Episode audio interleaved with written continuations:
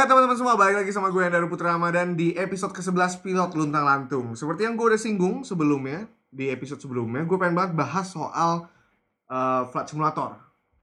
Karena gue yakin buat baik yang udah jadi pilot sama yang belum jadi pilot atau yang memang apa ya, aviation enthusiast tuh pasti tau lah yang namanya flight simulator.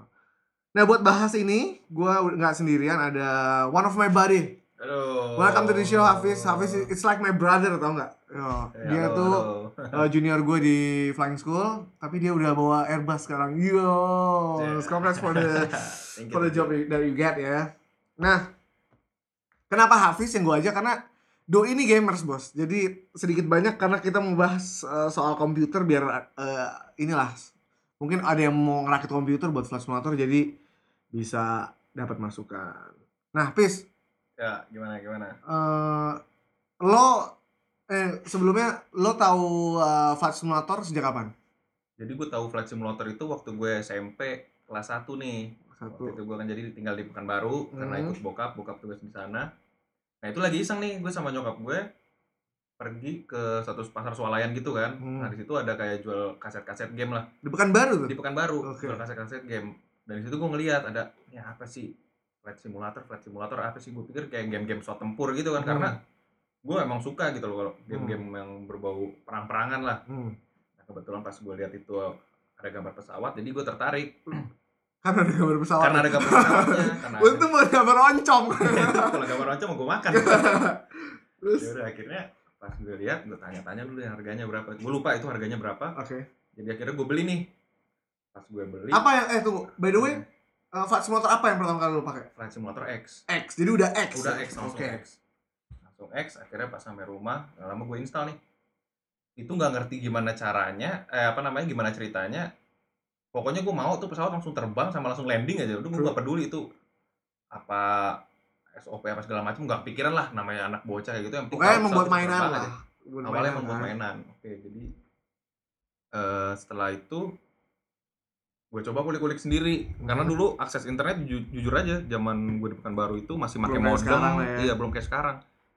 Akhirnya gue ngulik-ngulik sendiri aja deh, ini kayak gimana, nanti itu udah pesawat udah bisa terbang, udah bisa landing, ya udah seneng deh gue. Pakai pesawat apa tuh pertama, inget nggak? Itu yang gantolenya itu. Itu gantolenya juga pernah, karena ada tutorial take off landingnya, karena ada tutorialnya tuh. Nggak lama gue langsung lompat ke pesawat CRJ ya kalau nggak salah, ya, ada juga tuh yang kecilnya World Travel apa kalau ya, nama airline dia tuh template pesawatnya ya, itu si apa trike motor itu kan, terus ada Cessna, terus Cessna-nya itu ada 172, ada Grand Caravan ya, ya kan? Grand Caravan ada sih? Kayaknya, ada kan? Kayaknya sih ada, nggak tahu deh, pokoknya Cessna 172 yang pasti tahu, ya, yang pasti, terus ada Mooney ada Beechcraft, ya. Mooney itu bukan Beechcraft, bukan? Enggak, Mooney. Beechcraft apa? Barron. Multi-engine-nya Barron. Terus 737 NG yang standar, CRJ-nya juga Airbus 321. Iya, 321. Dan 747. Iya, 747. Nah. Terus bis, lanjut lagi, bis. Tadi lo pakai ini tuh CRJ, apa yang lo rasain saat itu sebagai anak SMP yang tiba-tiba nemu game yang begitu gitu loh? Jujur aja awalnya gue kayak bingung, ini nih tombol-tombol banyak nih, asal pencet jatuh kali di pesawat. Singkat cerita, setelah gue coba utak-atik. Tuh, by the way saat itu lo udah pengen jadi pilot belum? Gue tuh dulu pengen jadi pilot sebenarnya dari kecil. Oh, dari kecil. Dari gue kecil. Jadi gue ngerasa kayak, wih, ini kayak gini kali ya pilot beneran ya.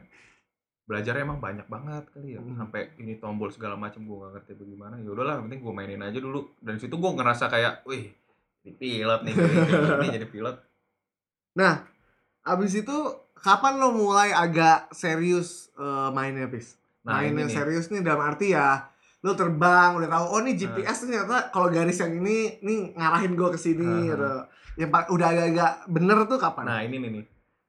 Jadi waktu gue di flying school, nah pas di flying school nih gue juga tahu dari Pak Bos ini nih, Pak Bos Sandaru nih. Flight simulator. Nah, akhirnya coba-coba sambil nunggu terbang ini ya, terbang beneran ya kalau nggak salah ya. Apa sebelum simulator lah. Pre-simulator lah pokoknya. Oke, jadi persiapan buat mulai simulator dulu. Coba-coba deh tuh belajar sama Haris juga. Haris Hernanda segala macem. Ini itu obrolan internal Haris Hernanda. Yang mudah-mudahan nih pada denger ya Haris Hernanda ya. Denger lah pada. Internal banget. Ayo. Ya udah akhirnya belajar kayak gini, diajarin juga tuh ini caranya kayak gini buat traffic pattern. Oh, okay. Di sana kita bilangnya traffic pattern ya, bukan circuit ya. Traffic pattern, habis itu certain level segala macem, okay. Belajar dari situ. Dari situ awal mulanya gue mulai serius. Dari situ, di situ lo serius. Maksudnya sebelum itu lo nggak? Sebelumnya belum cuma salah-salahan aja lah, udahlah. Jadi emang lo cuma serius main Dota aja saat itu ya. Nah, kalau gue nih ya, ya nggak ada yang nanya sih, gue cuma mau ngasih tau. Gue tuh main dari Fast Motor 2004, bis. Serius lo? 2000, tapi gue mainnya di tahun 2000 berapa ya? SD gue udah main Fast Motor 2004 tuh di rumah teman gue. Saat itu komputer masih mahal banget tuh, jadi gue punya komputer tapi udah jebol lah, udah susah lah cuma buat. Nah gue main di teman gue saat itu aja SD tahun 2000, gue lulus SD aja 2008. Jadi sebelum 2008 itu dia udah main Flight Simulator 2004 dan udah pakai ini apa joystick Logitech 3D. Jadi udah canggih lah, gue pikir wah ini gila nih game, pokoknya udah seru-seru gimana. Habis itu nggak lama dia ganti komputer lagi, terus upgrade lah ke FSX.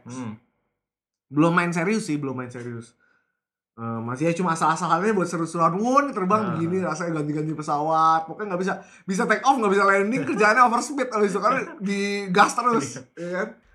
Nah setelah itu gue SMP, gue dibeliin komputer pertama gue, gue masukin, saat itu sudah ada FSX, cuma nggak ngerti kenapa gue prefer pakai Flight Simulator 2004 karena lebih enteng ya, lebih ringan, terus add-onnya saat itu masih banyak. Udah gue main di situ pakai komputer itu udah belajar gue pertama malah belajarnya pakai Flight Simulator X. Jadi gue abis beli komputer gue install langsung Flight Simulator X. Gue ingat karena gue dulu tuh daftar di British Airways British Virtual Airways BV Air namanya. Itu bisa download pesawat tuh. Nah itu gue pertama kali gue belajar maksudnya belajar agak serius tuh gue pakai Cessna. Gue inget banget dari Halim ke mana? Bandung. Dan itu nyampe karena gue pakai GPS tapi cuma lurus gini doang. Yang gue takutin selalu adalah gue belum ngerti tuh caranya.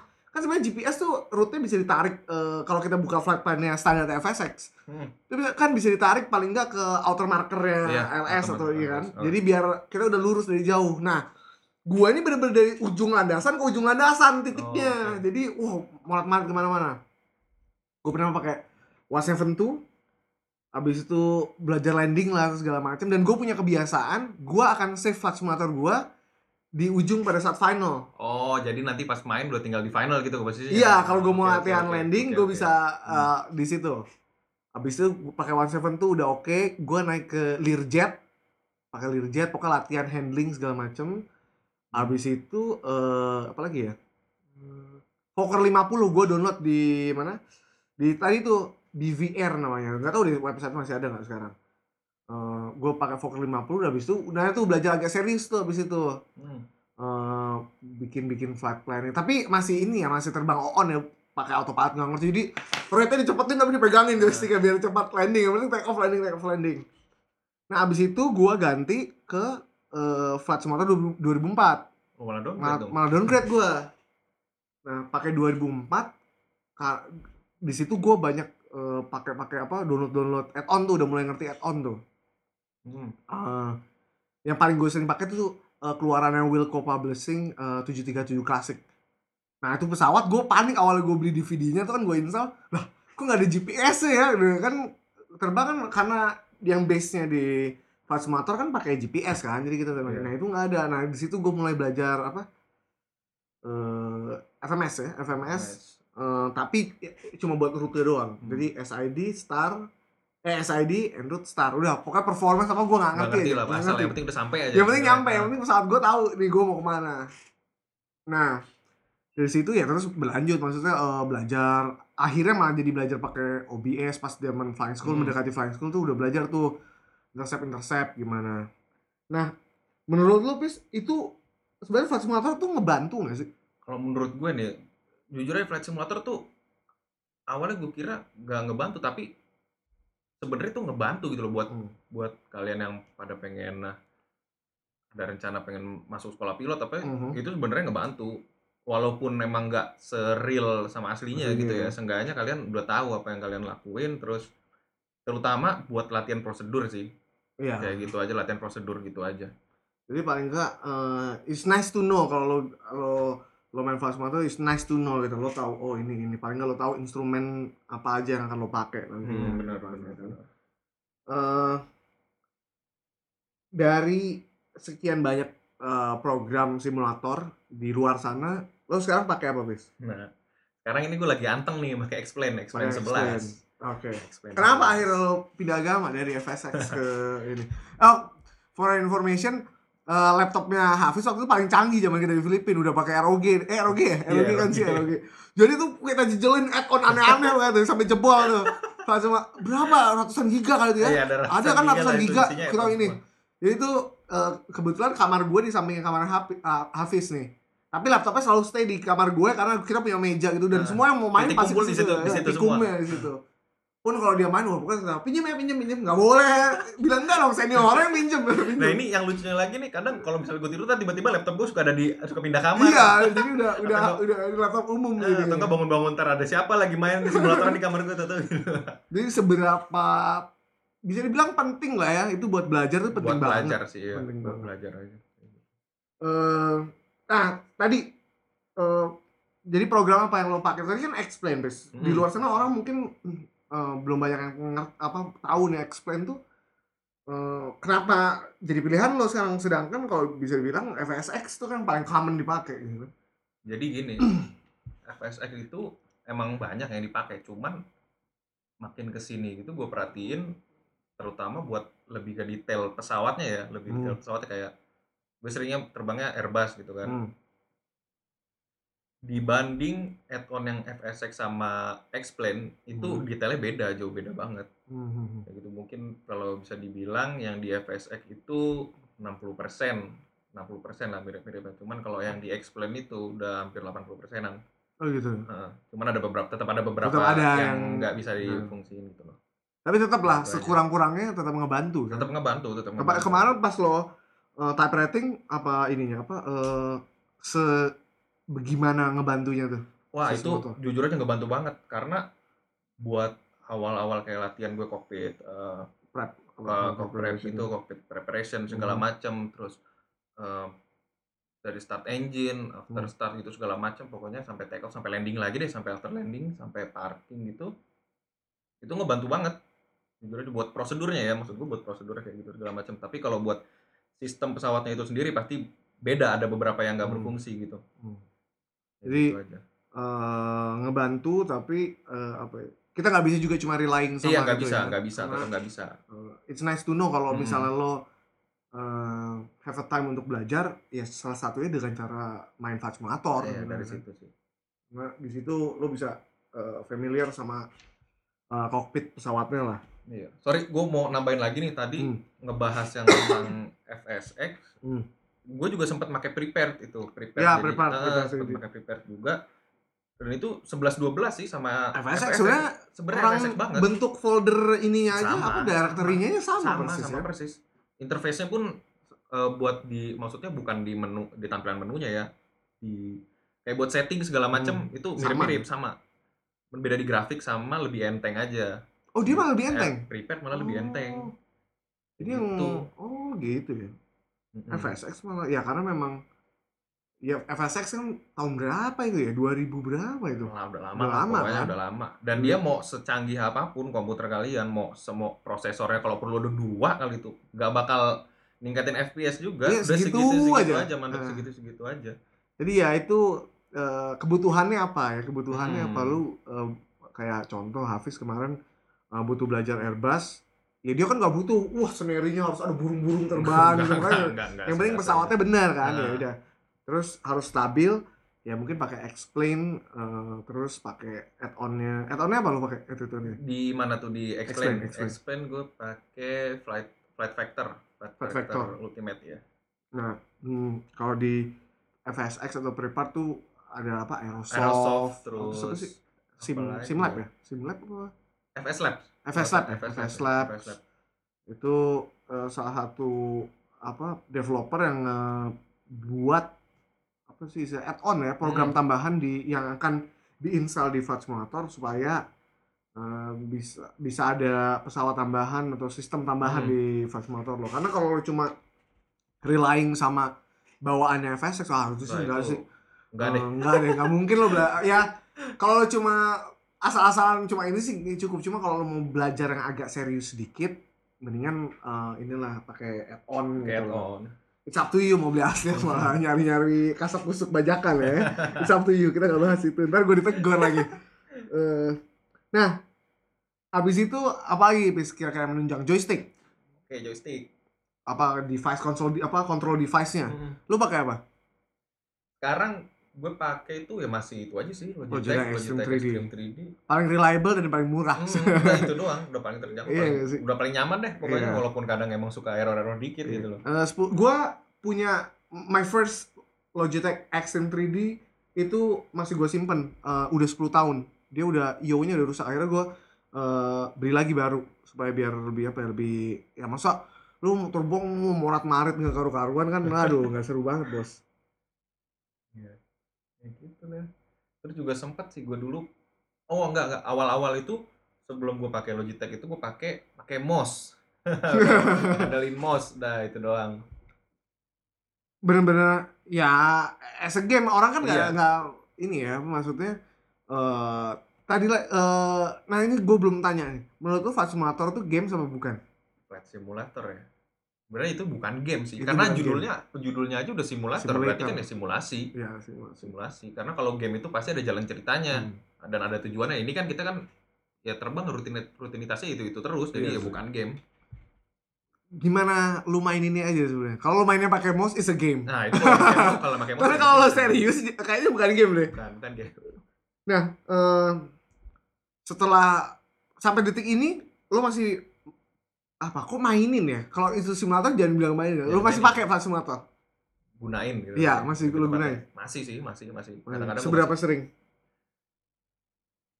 Gue itu tiap hari minimal sekali.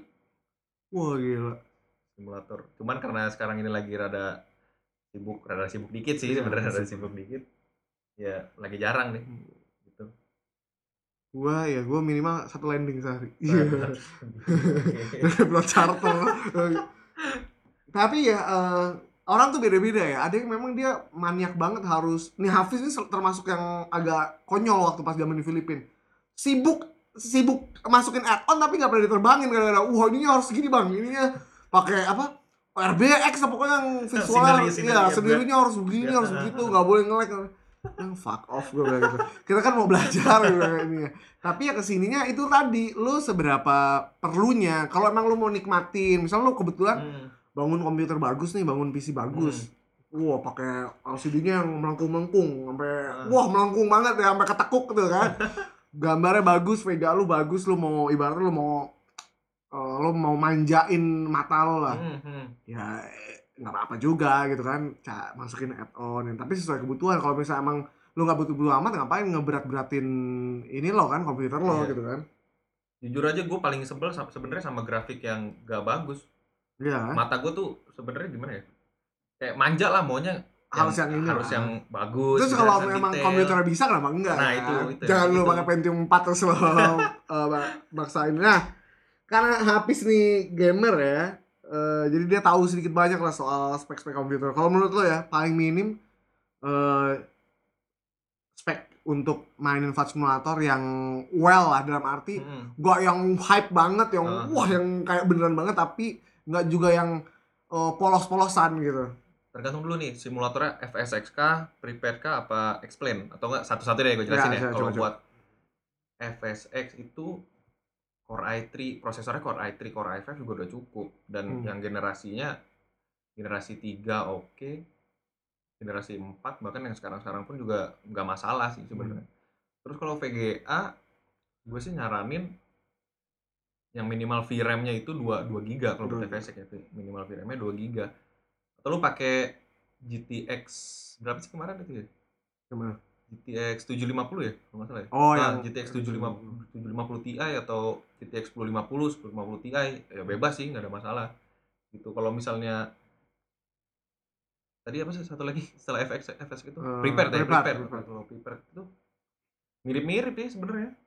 Ya, speknya sama bisa juga sebenarnya. Kalau umpamanya kalau bisa dipakai FSX dengan settingan maksimum, berarti Prepar bisa, ini bisa. Prepar bisa, cuman X-Plane belum tentu. Nah, kenapa tuh? Karena X-Plane itu emang sedikit agak makan memori sih. Oh, dia memori. Dia tuh VGA-nya makan juga, terus prosesor, RAM juga. Kayak gitu doang. Nah, add-on-nya masih sedikit kan X-Plane tuh? X-Plane tuh udah mulai banyak sekarang. Ya? Cuman maksudnya yang kaman-kaman aja lah, kayak untuk pesawat 320 atau Boeing 737 yang umum lah pokoknya. Lu jangan cari pesawat yang aneh-aneh. Lu jangan sampai nyari pesawat ulang-alik sih. Ada sih sebenarnya ulang-alik gitu. Nah, lu pernah ngeliat nggak, kayak lu kan baru type rating nih bis, apakah semua teman-teman lo di batch lo itu main flight simulator atau enggak? Ataupun kalau misalnya, maksud gue gini, gue mau nanya gini, ada nggak perbedaan mereka perform di the real simulator atau di kelas atau lagi IPT kah yang sudah megang flight simulator sama yang belum? Dalam arti kayak lu kan udah biasa pakai Aerosoft 320 saat itu kan, ibaratnya udah tahu nih, oh hydraulic pencetnya yang ini, sama yang kosong sama sekali mungkin nggak main flight simulator gitu. Itu, wah itu penilaian masing-masing sih. Nanti gue takut dikira ini lagi. Enggak, tapi kalau misalnya gue mandang sendiri ya emang ada bedanya gitu loh. Yeah. Ada bedanya, maksudnya dari cara nangkapnya lah gitu mungkin. Dan berpengaruh. Berarti tadi kembali lagi maksud gue mau ngasih gambaran kalau ya nggak apa-apa lo main flight simulator sebenarnya gitu kan. Nggak ada masalah. Dan yang ngebantu lagi tuh kayak gue ngisi-ngisi ngotak-atik MCDU lah segala macam. Dari sebelum gue mulai type rating itu istilahnya basic-basicnya gue udah tahu gitu, cara ngisinya gimana,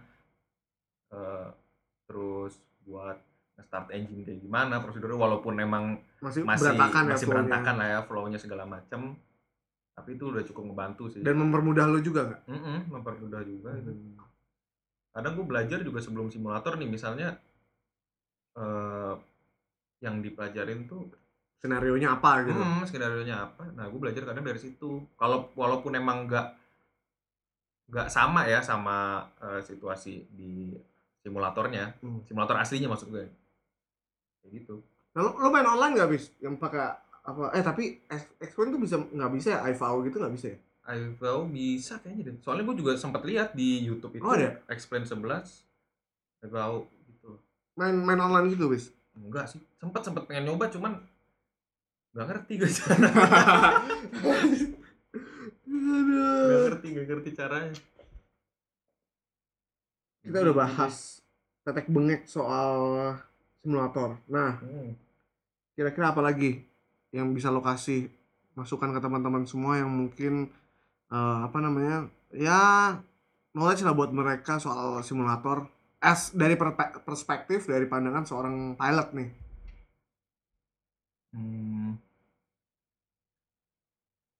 Intinya enjoy aja deh main simulator itu, nggak usah sampai yang dibikin pusing harus ini harus itu.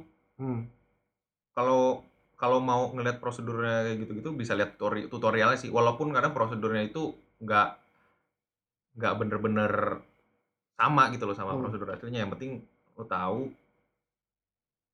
cara ngoperasinnya gimana. Intinya udah main simulator itu jangan karena terpaksa deh. Enjoy, yang penting enjoy. Dinikmatin aja ya. Lo mau nganggap lo itu as a game ya, lo mainin lah sebagai game. Nah, habis kemarin lo pakai simulator full motion level D itu kan ya? Iya. Istilahnya. Dibandingin sama itu gimana, Bis? Sama simulator lo yang di rumah. Apanya dulu nih bedanya? Apa? Ya, apa yang bisa lo ambil? Oh, ini ternyata ininya sama nih. Oh, ininya yang beda nih. Yang paling berasa gitu. Yang paling berasa yang jelas motionnya deh. Ya, motionnya jelas. Udah pasti. Even sama yang Redbird aja jauh. Level D itu gila. Sampai jauh. Mundur aja berasa, gila. Bener-bener. Gue walaupun belum rated, gue pernah pakai kok level D. Sempet ngerasain lah ya, duduk di dalam gitu. Yang penting ngerasain. Kan gue ngecek. Amin ya. Amin. Gimana? Yang jelas bedanya motion jelas, motion jelas. Terus kontrolnya ya, kontrolnya sama apa lagi ya? Ada delay. Kita tahu lah Airbus itu kan fly by wire ya. So you're giving input to the computer yang fly the plane gitu ibaratnya. Pasti ada delay di real plane-nya, pasti ada delay. Nah, di flight simulator juga jelas ada delay, simulator rumah maupun dibandingin antara simulator home simulator sama real simulator, delay-nya kayak gimana, Bis? Delay-nya itu kalau untuk ngomongin delay ya, lebih responsif yang di simulator beneran. Nah, itu lah. Yes ya, jelas lebih, harga yang mahal kayak pesawat. Kayak pesawat masa gitu delay gitu. Itu doang sih bedanya gue ngerasain. Gitu. Dan intinya adalah seperti yang kita udah, ini sebenarnya udah beberapa kali di episode gue nih, gue tambahin bumbu-bumbu soal simulator, Pis. Jadi biar gambaran juga, semuanya pada setuju bilang itu ngebantu. Apalagi contoh program FMGS segala macem, karena itu kan FMGS itu kan ibaratnya komputer yang kita harus ngerti ngotak-ngatiknya gimana kan, ini gimana, gini.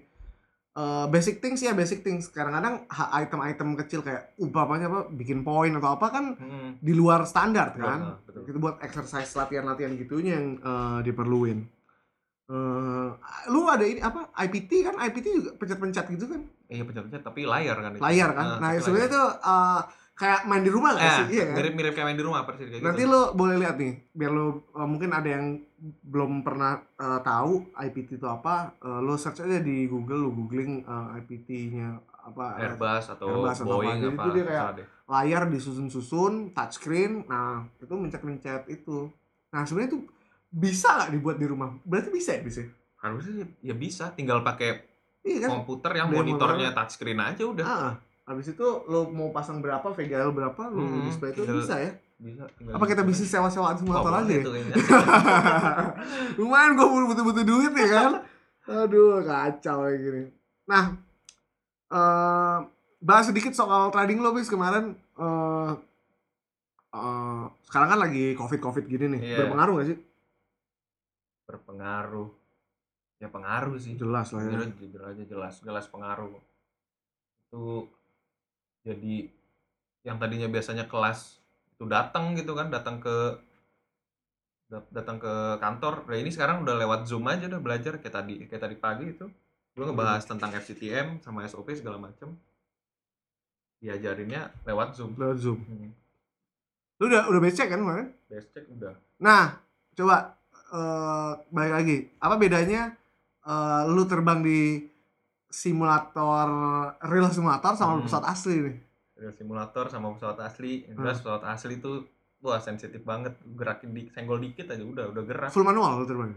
Iya, full manual. Awalnya sih cuma apa ya? Circuit doang, jadi take off, habis itu downwind, ya biasalah crosswind, downwind, base leg, habis itu masuk final, IELTS. Landing, enggak visual. Habis landing touch and go sampai di atas tukeran tuh. Tukeran sama yang berikutnya. Nah, ini semua tuh intinya dapat landing sih. Kebetulan kemarin gue tuh dapat landing semua. Lu dapat di tengah-tengah atau kan ada yang bawa dari bawah kan, dia suruh prep dulu kan? Suruh lu apa, masuk geng apa sama enggak? Tengah-tengah. Sialan. Tahu enggak sistemnya gimana? Gambreng. Oh gitu. Yang dulu aja nih. Yang duluan langsung buka carriage deh. Oh, dikit lagi. Itu segala macam yang landing lah segala macam semuanya sampai satu segala macam. Gitu, tapi ngebantu lah kalau udah main flight simulator di rumah, main flight simulator bawa pesawat beneran ngebantu jelas dong. Ngebantu sih. Lebih enak aja, lebih pede gitu. Iyalah pastilah. Dan enaknya lagi tuh kan di rumah ya. Jadi lu santai, lu mau pakai piyama terus lu sambil ngerokok gitu, mau sambil santai. Minum ini kan. Berarti oh di internet ini gini ya kan. Jadi ya itulah adanya soal simulator. Kadang gue juga di rumah simulator sambil nyemil. Iya kan? Kayak aja mau ngapain juga. Apalagi maksudnya lu nih baru type rating, belum masuk line operation, belum masuk line training bahkan kan tetap harus di-refresh kan? Tetap harus di-refresh. Kalau enggak, waduh, ntar lu masuk line training ini digelebot kan, Bos. Ribet.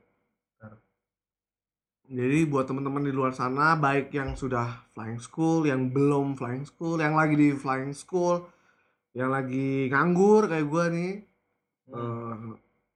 Ya main Flight Simulator it's like a real game buat kita lah. Lu gimana maininnya aja, lu let's say lu bikin flight plan yang bener, lu planning fuelnya gimana ini, karena nantinya paling enggak pas interview atau pas simulator assessment kita nggak keder lah, udah ada gambaran lah, pastinya udah ada gambaran. Umpamanya udah ngebaca, udah tahu nih, misal contoh lu biasa main flight simulatornya serius pakai flight plan beneran segala macam, kita bawa fuel segini, fuel burn-nya segini, ada alternate airport ini, jadi udah terbiasa gitu, nggak asal terbang take off landing doang. Gitu, jadi intinya ada perkembangan gitulah main simulator yang tadinya nggak tahu, nanti lama-lama jadi tahu. Iya, betul. Nanti berasanya pas sudah beneran simulator sih, tapi kalau misalnya dapat pesawat yang sering dimainin, misalnya sering main Boeing 737 gitu kan. Apalagi sesuai sama itu ya enak lah. Kayak gue aja berasa. Iya. Gue tuh waktu masih sekolah sebenarnya maininnya Boeing terus. Walaupun acak-acakan dulu. Boeing ya. Tapi ininya berkata lain, dapetnya Airbus ya udah.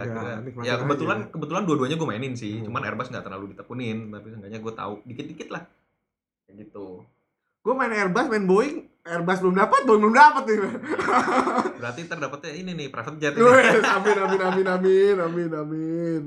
Nah, Pis, ada nggak sih pesan buat teman-teman di luar sana, buat kayak abang lo ini yang belum kerja nih, kasih masukan? Kasih apa ya? Nggak masukan juga sih. Motivasi lah ya. Motivasi, kalau dibilang motivasi juga motivator. Yo, nggak enakan mulu sih nih, dia ngomongnya kemana-mana, nggak enak, bingung gue. Ya enjoy aja udah. Pokoknya enjoy, sumpah. Nikmatin aja prosesnya. Kalau bisa tuh dibikin kayak legowo, apa sih bahasanya? Legowo. Nerimo aja. Keadaan lagi ini. Jangan lagi covid gini ya. Gak usah terlalu dipikirin. Aduh kapan? Gue jujur aja kemarin itu sempat mikir. Aduh kapan ya gue ini? Malah nggak dapet. Sampai di satu titik gue tuh ngerasa aduh nih jadi kayak teori gini udah enggak apa-apa. Entar judulnya gue panjangin deh kalau gitu, ada cerita-cerita lain. Sampai gue ngerasa di satu titik tuh kayak ya Allah udah gimana aja jalannya, yang penting itu yang terbaik. Ya alhamdulillah. Kalau orang mau meninggal jalan. Tapi bener gitu, gue ikhlas. Nanti gue ikhlas aja. Nyokap gue sama bokap gue ngasih tahu udah yang penting sabar aja, sabar ikhlas. Nggak usah dikejar. Semakin dikejar tuh semakin apa? Iya, kayak lagunya siapa sih? Semakin ku kejar. Nah, referensi lagu lo nggak aduh. Ya kayak gitu. Barusan padahal nih ya, Hafiz masuk gue lagi dengerin George Benson, James Ingram, jazz semua. Tiba-tiba. Lu jangan salah, gue gini-gini tuh selera musiknya bisa dibilang. Boleh. Jadi aku suka musik-musik jazz, suka musik jazz. Ya udah percaya aja lah, udah. Biar cepet. Capek. Gitu. By the way, gue nyinggung di episode mana ya? Jadi Hafiz ini yang break record gue di Flying School. Waktu sama Ridwan ya kalau nggak salah gue sih. Ridwan sama pokoknya gue pernah nyinggung soal gue solo. Nah Hafiz ini dia yang bisa kayaknya baru lu doang ya sampai detik ini ya. Sejauh ini segitu ya. Jadi cuma dia doang yang break record solo gua. Gua tuh lu tuh berarti 9 ya, jam 9 ya? Jam 9 jam 45 berarti udah masuk 10 lah, 10. Enggak, karena gua 10 something. Oh, lu beda sejam kita. Beda sejam ya. Beda satu schedule. Kebetulan dia terbang sama Chiefnya langsung. Nah, jadi gua langsung sama Chiefnya. Tiap abis main ini dibeliin makanan mulu lagi sama dia. Jadi kayak dulu cepet makanya. Nah, itu tuh bawaannya kalau terbang sama beliau tuh udah deh, malamnya udah panas dingin duluan tuh. Iya, udah ada bawaannya pengen demam aja. Nah, makanya itu gue bahas tuh selalu pilot instruktur kan beda-beda ya, sampai di airlines pun beda-beda. Kayak Hafiz tuh termasuk sempat yang lemah mental saat itu. Tapi mungkin di airlines sudah enggak lah ya, karena dia udah early hours lah, baru sebulan pertama di Filipina, enggak jauh dari orang tua, isi senior gila semua lagi. Udah yang bener ngaco. Asal mau terbang panas lah. Kan gue sebagai abangnya dia nih kan merasa bertanggung jawab kan, kok nih adik gue nih ada schedule nih. Nggak ada, terus gue tanya misalnya yang lain, ini Hafiz nggak ada, katanya sakit. Terus gue, lu kenapa Hafiz? lu sakit bang, gue ini, ah kok sakit mulu. Besoknya dia gak ada schedule sehat, lusanya schedule lagi, sakit lagi bang. Wah ini kacau nih orang. Nah jujur aja gue waktu itu tuh zaman flying school sempet kayak ngerasa mental gue tuh naik turun, ngerti gak sih? Iya. Kayak gitu mungkin wajar lah ya. Wajar lah, itu kan masih ini ya, masih labil lah gitu. Apalagi kita di sana sendirian, sendiri dalam arti gak ada keluarga gitu ya. Dan keluarganya ini doang, kita ini doang nih. Gue padahal pengen banget nih bikin podcast sama anak-anak Delta, Pis. Cuma nah, gak kesampean nih. Baru lu doang, lu orang anak Delta pertama, masa? Sama ya, podcast ya? Kacau deh gue. Gue tuh pengen, karena bayangin teman-teman semua nih. Kita tuh 1 tahun, hampir 2 tahun bareng. 2 tahun, let's say 2 tahun lah bareng.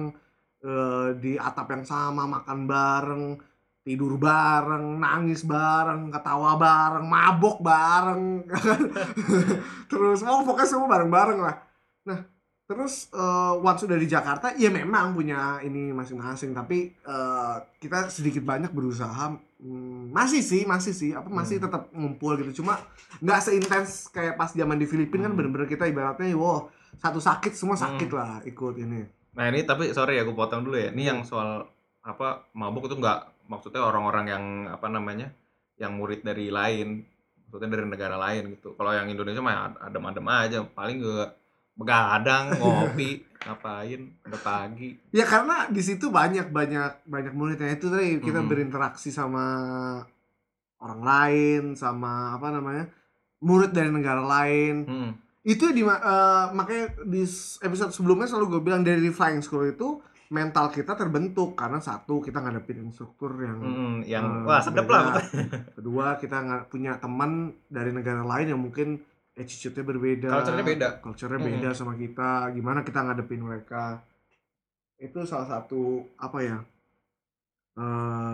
Bukan bisa dibilang kelebihannya, tambahan kalau sekolah di luar tuh gitu ketemu sama murid-murid dari negara lain yang apa? Ya yang berbeda lah sama kita. Dan yang paling penting bahasa Inggris. Ya, itu dia ting. Itu doang. Nah, seberapa ini? Lu ELP enggak, Wis? ELP di Filipina apa di sini? Ya enggak, di sini tuh di Filipina kan kita udah dapat nih. Oh, di Filipina udah. Di sini ada ELP kan? Ada. Ngebantu enggak? Lu jelas dong. Lulusan luar negeri ya. Gue sampai tadinya tuh di apa namanya? Yang ngecek gue tuh enggak percaya kalau gue sekolah di Filipina karena di situ kan cuma dilihat license doang kan. Dilihat license doang terus kayak asal sekolahnya gitu. Ada enggak sih di license? Enggak ada ya. Enggak ada kan? Dia nggak percaya, akhirnya pas gue udah ngobrol-ngobrol, intinya tuh cuma ngobrol-ngobrol aja, cuman bahasa Inggris gitu loh, tetap ada teknisnya sedikit lah, tapi lebih ke seberapa lancar lo ngomong bahasa Inggris, fluent-nya, kayak gitu. Akhirnya pas sampai keluar gitu, wah ini bener nih sekolah di luar negeri, lagian emang gue bercanda, kira lo beli jasa, coba beli jasa mas. Nah jadi tambahan nih. Buat teman-teman di luar sana yang mengarah mau sekolah pilot, apapun kondisinya gitu, ibaratnya patah arang lah, dengar pilot banyak yang nganggur, tetap gue mau sekolah pilot. Nah, selain lo main flight simulator, siapin bahasa Inggris yang benar. Bahasa Inggris. Gitu. Gini, karena ini berbeda nih bos, antara lu lu punya IELTS atau TOEFL atau TOEIC yang skornya tinggi, lu punya TOEIC, TOEFL, IELTS yang tinggi, but once come dari how you converse, how you talk in Englishnya. Aktif ngomongnya, terus penggunaan kata-katanya seperti apa dan how fluent ya, pasti fluent nggak lo bahasa Inggrisnya itu harus banyak latihan, nggak bisa ngandelin dari skor TOEIC, TOEFL atau IELTS yang tinggi doang, iya nggak sih? Iya lah. Lo TOEIC lo berapa? TOEIC gue 700. Oke lah. 750. Tapi di bawah gua, iya, 800 something, 850 apa berapa ya? Masih ada nggak? 2 tahun. Jadi biar inilah, karena ILP gue level 5 bos. Oh ya, jadi harus tuikar nih, kalau nggak kan gue dikira ILP nyogok lagi. Nah intermezzo, lucu-lucuan. Intermezzo doang guys. Nah itu aja obrolan kita di episode kali ini. Udah ngalur ngidul, awalnya sebenarnya mau ngobrolin soal flight simulator, cuma kayaknya cuma flight simulator doang. Kayaknya nggak seru gitu deh. Harus ngulik ke part-part yang lain, apalagi si Hafiz baru selesai training nih. Beberapa hal yang mungkin bisa di-sharing, ada beberapa kayak tadi soal bahasa Inggris kah, soal belajar kah, soal tadi kita sempat singgung soal basic. Semoga episode ini bermanfaat buat teman-teman semua.